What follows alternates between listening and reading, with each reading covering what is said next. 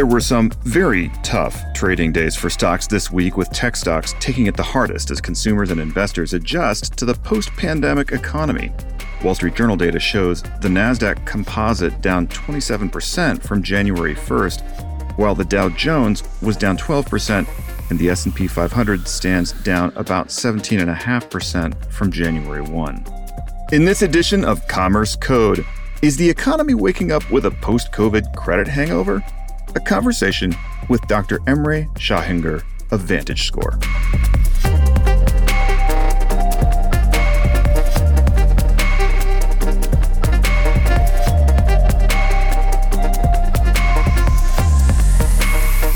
Dan Carell here, and this is Commerce Code brought to you by DCA, the Digital Commerce Alliance. Thanks for joining us for insights into the evolving world of digital commerce.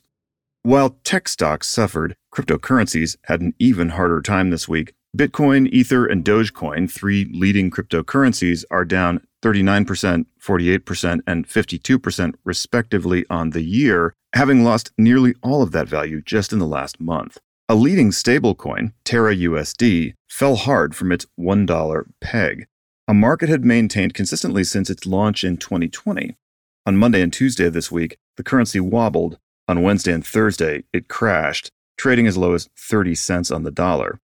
Predictably, renewed calls to regulate crypto products came in the wake of this week's volatility. Some big players are believed to have taken big losses. Japan's SoftBank reportedly lost 26 billion in the tech sell-off, and the Wall Street Journal reported this week a 17 billion loss at Tiger Funds, a major tech-focused hedge fund. In data privacy news, Google announced in a blog post Wednesday that it's rolling out a way for individuals to remove results that contain their contact information. Specifically, the tool is meant to allow people to remove their phone number, home address, or email address from Google search. In consumer news, April's consumer price index rise was lower than March, but still very high, the Bureau of Labor Statistics reported April's increase at three tenths of a percent compared to 1.2% in March, but the 12 month increase total sits at 8.3%. The impact of this inflation on consumer psychology and behavior has been seen in a range of contexts, from more canceled subscription services to increased risk indicators coming up in credit scores among certain consumer segments. Today on the show, we're going to dive deeper into the post pandemic consumer credit analysis by speaking with Dr. Emre Sahingur of VantageScore. VantageScore is a consumer credit score model development company where Emre is Senior Vice President of Predictive Analytics, Research, and Product Management. Emre, thank you so much for joining us again on Commerce Code. Where are you joining us from today? Hi, Dan. Great to be here. I'm joining from Philadelphia.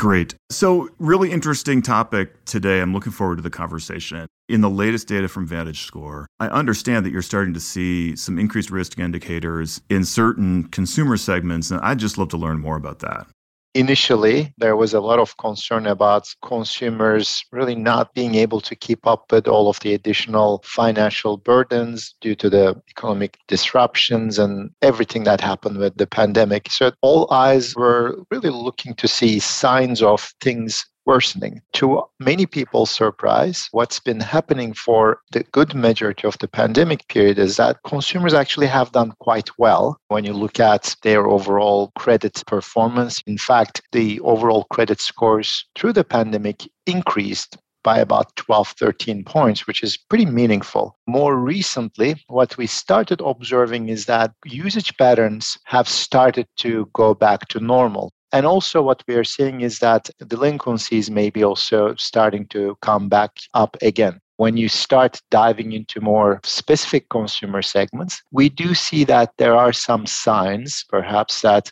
certain segments, like younger consumers or lower income consumers, starting to see some faster worsening, perhaps, in their credit performance. Something to pay attention to, certainly. I'm wondering what might be driving this, what sort of the trends suggest. Is it related to the job types that these people have? Is it related to some other factor I'm not thinking of? Certainly, there are a variety of potential explanations worth discussing in terms of these increasing delinquency levels.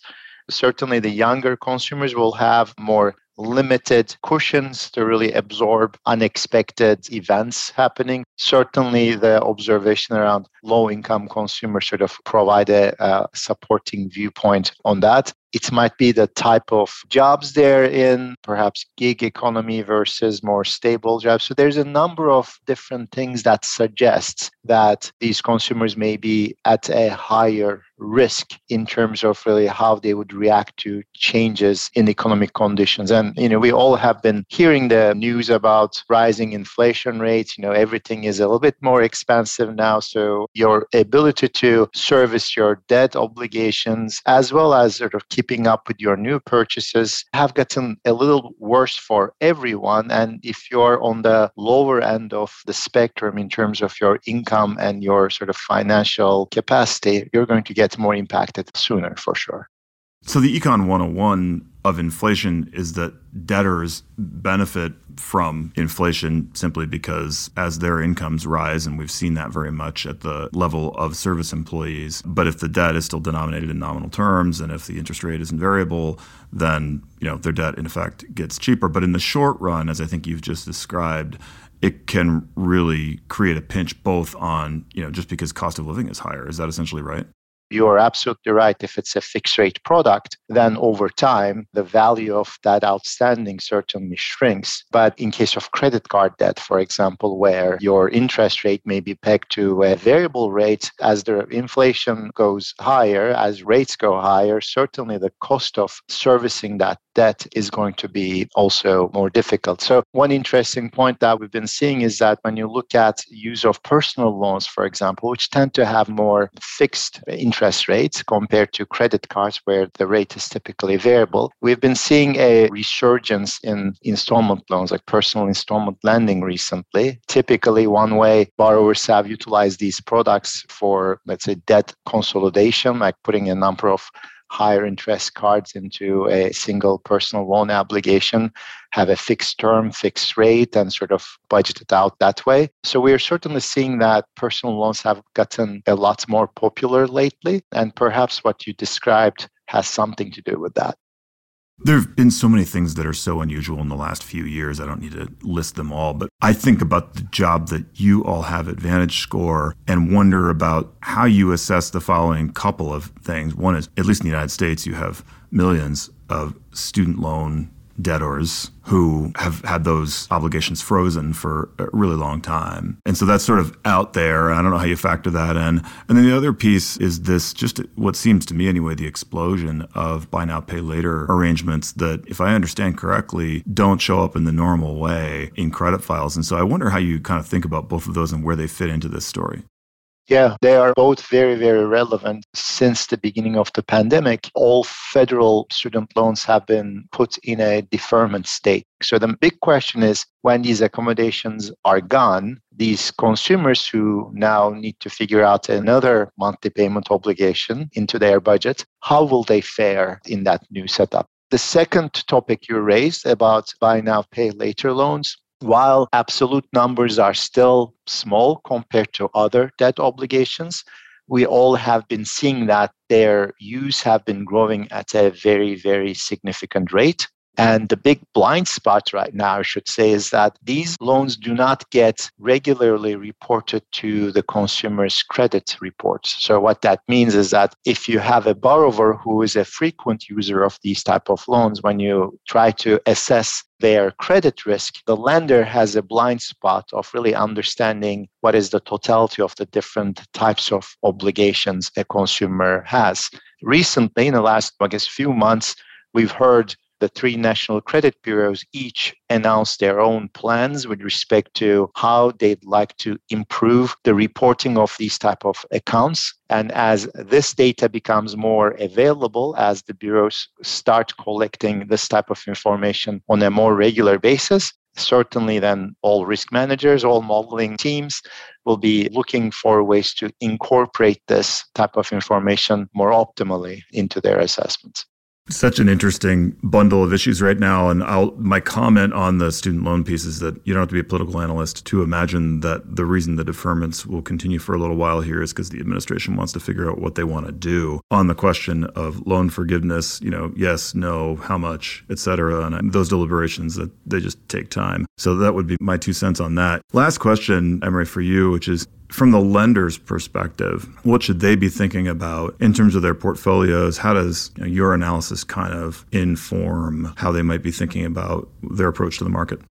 Yeah, credit markets have been doing very well for a very long period of time. And I think we all have been anticipating or talking about an eventual credit downturn. So, as risk managers, I think it's really important to really understand and pick up how these trends are evolving all financial institutions, everyone who has a stake in this is now sharpening their pencils and getting the magnifying glasses and trying to take as close of a look to these issues as they can. And of course, there is an evolving source of new data. Our decisioning tools, thankfully, are getting better. So it's important to leverage what is the latest and greatest information set, data set, or model or tool available so that you can sort of get that extra level of accuracy or precision. But again, like monitoring and understanding the trends and being able to respond to that or take proactive actions to account for those is what we talk about when we talk about these topics with lenders. Emre, that's great. I'm going to leave it there. Super interesting conversation today. And again, grateful for your time. We closed, I think, with folks sharpening their pencils and working hard to monitor the trends. And we're obviously thankful for the insights that you provided here and for the work that VantageScore does to help us better understand those trends. Yeah, thank you, Dan. I enjoyed the conversation.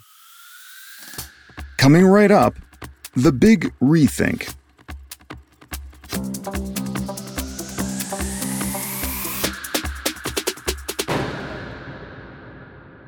When the pandemic started, there was a consensus that the economy would be crushed by what was about to happen. Governments moved quickly to soften the blows that everyone knew were coming. In hindsight, that consensus was mostly an unexamined mass assumption. We were so sure of what was coming, and in many ways, we were so wrong. As Emre and I mentioned, student loan repayments in the United States have been frozen since March 2020, and they will have remained frozen for at least two and a half years, and possibly longer, before repayments begin. That's 1.6 trillion in debt held by 43 million borrowers. Numbers that big are pretty meaningless to me without some context, since I have no idea what a trillion dollars looks like. So for comparison, total auto loan debt outstanding in the United States is around 1.3 trillion. So freezing student loans had a somewhat bigger impact than eliminating all auto payments in the United States for going on two and a half years now. That makes a huge difference for most families, and ending that isn't going to feel good for most families either. Some people needed, some people definitely benefited from that relief, to be sure. But because so much of the economy was so strong through the pandemic, most of those student loan borrowers saw an increase in job security, and at least until inflation kicked in in earnest, they also saw an increase in real income. I'm not expressing a view here on the student loan question, which is very complicated. I'm just pointing out how confident everyone was back in early 2020 that certain things were going to happen and how wrong we were on some pretty fundamental stuff in hindsight. We confidently underestimated human creativity and resiliency in the face of an onrushing pandemic. It seems to me that two years later, for what it's worth, we did the exact same thing when Russia invaded Ukraine. We assumed Russia would quickly prevail because we quite casually underestimated Ukrainians' resourcefulness. I certainly was guilty of this, anyway. Assumptions are critically necessary they're one of the core reasons our brains work so well. One of the reasons artificial intelligence is unable to replicate human common sense is because machines can't assume things at all. They only know what they know, lacking the ability to imagine something and just figure it's true. That's what we're good at. So assumptions are only a problem when we don't know we're making them, or perhaps when we just don't want to admit it. It's now so clear that we've been so wrong about so much from inflation to people's mental health to people's willingness to work at jobs they don't really like to whether people want to go back to the office or maybe whether they ever wanted to be there to begin with, and on and on. We're in the middle of what I'm calling the big rethink. Because from my perspective, we're actively reevaluating so many foundational things that we used to know. we're starting to ask whether the things we knew were actually just things we assumed. This coming Tuesday, DCA's Financial Data Forum members are gathering for a virtual forum on best practices in data personalization, transparency, security, and interoperability. Thought leaders from five top companies in the field will discuss the consumer perspective on financial data, consumer ownership and control of financial data, the role of permission and intention in consumer data now, open banking data and cryptocurrencies, and global data standards. If you're a member of the Financial Data Forum, we'd love it if you joined us on Tuesday at 1 p.m. Eastern on Zoom. If you're not a member of the Financial Data Forum and you're listening to this podcast, maybe you should be. You can learn more about the Digital Commerce Alliance and the Financial Data Forum by visiting our website at www.digcomall.org. For the Digital Commerce Alliance, take care of yourself and take care of each other. God bless. This is Dan Carell signing off.